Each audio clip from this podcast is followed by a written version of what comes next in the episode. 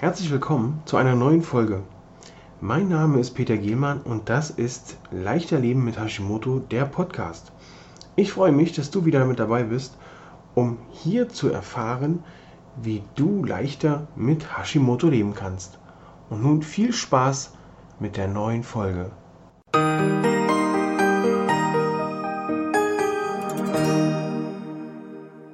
Heute mit dem Thema Hashimoto und Zinkmangel. Der dritte Teil heute nun der Zinkmangel. Zinkmangel führt oder kann zu Schilddrüsenproblemen führen. Das Problem beim Zinkmangel ist, dass der Zinkmangel sich ähnlich äußert mit Symptomen wie zum Beispiel eine Schilddrüsenkrankheit. Die Schilddrüsenkrankheit, äh, beziehungsweise mit einer Schilddrüsenkrankheit haben wir ja nun manchmal auch Probleme mit Haarausfall oder auch mit dünner werdenden Haaren. Äh, chronischer Durchfall kann hier auch mit beteiligt, daran beteiligt sein an den Symptomen. Äh, Geruchssinn, Geschmackssinn ist eingeschränkt. Und von daher ist es da nicht wirklich leicht festzustellen, ob man einen Zinkmangel hat, zumindest an den äußeren Symptomen. Hier ist es in der Tat auch notwendig, mal beim Hausarzt oder bei deinem behandelnden Arzt nachzuhaken, habe ich denn Zinkmangel?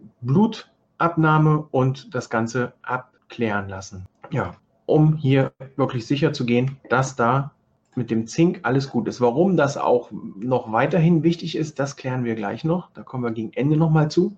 Zink wird hier vor allen Dingen vom TSH für eine reibungslose Funktion benötigt, damit hier auch ähm, das T3 vernünftig produziert werden kann und deine Schilddrüsenhormone weiter aktiviert werden.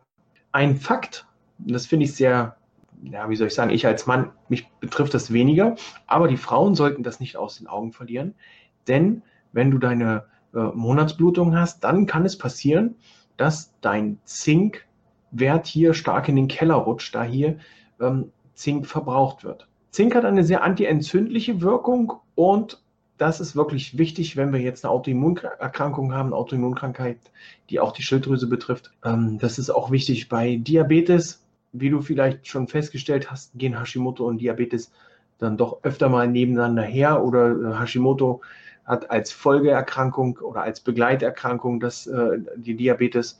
Und von daher ist es wichtig, da auch mit Zink zu unterstützen. Ich habe hier noch ein paar Medikamente, Stoffe und Faktoren, die Zink, als Zinkräuber bekannt sind. Ähm, Antibiotika können hier mit reinspielen, ähm, Blutdruckmedikamente, ähm, Diuretika, wenn man hier Wasser verlieren möchte, weil man Ödeme ausschlemmen, ausschlemmen, ausschwemmen will. Medikamente, Medikamente, wie jetzt schon in den letzten Tagen festgestellt, die als Hormonersatztherapie äh, genutzt werden, also hier auch Östrogencremes, Östrogenpflaster und so weiter, sind hier auch als Zinkräuber bekannt.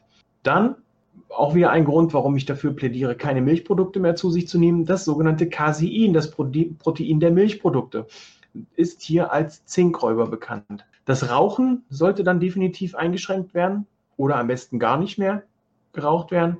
Und wenn man hier darauf achtet, dass man entsprechend sein Zinklevel hochschraubt, das ist natürlich mit dem Hausarzt abzuklären dann sollte man zwischen, äh, ja, so zwischen 15 und 50 Milligramm zu sich nehmen. Ich empfehle eine Dosierung von 25 Milligramm. Das aber bitte vorher mit dem Hausarzt abklären. Was wichtig ist, du solltest Zink mit deinem, nicht mit deinem, äh, mit deinen Schilddrüsenhormonen einnehmen, sondern ja, ein paar Stunden Zeit dazwischen lassen. Vier, mindestens vier Stunden sollten also dazwischen sein, zwischen der Zink und der ähm, Hormoneinnahme.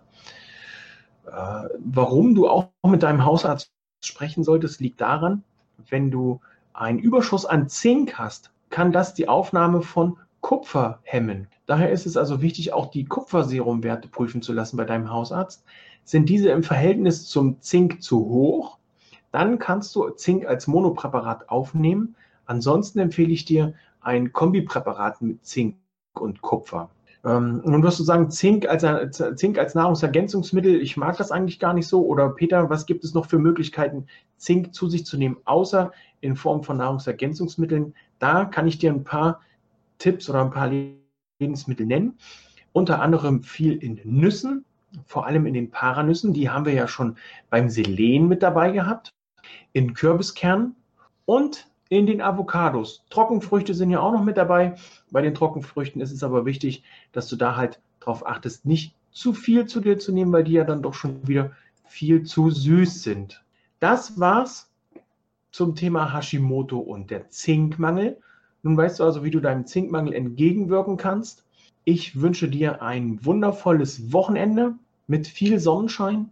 Tschüss, dein Peter.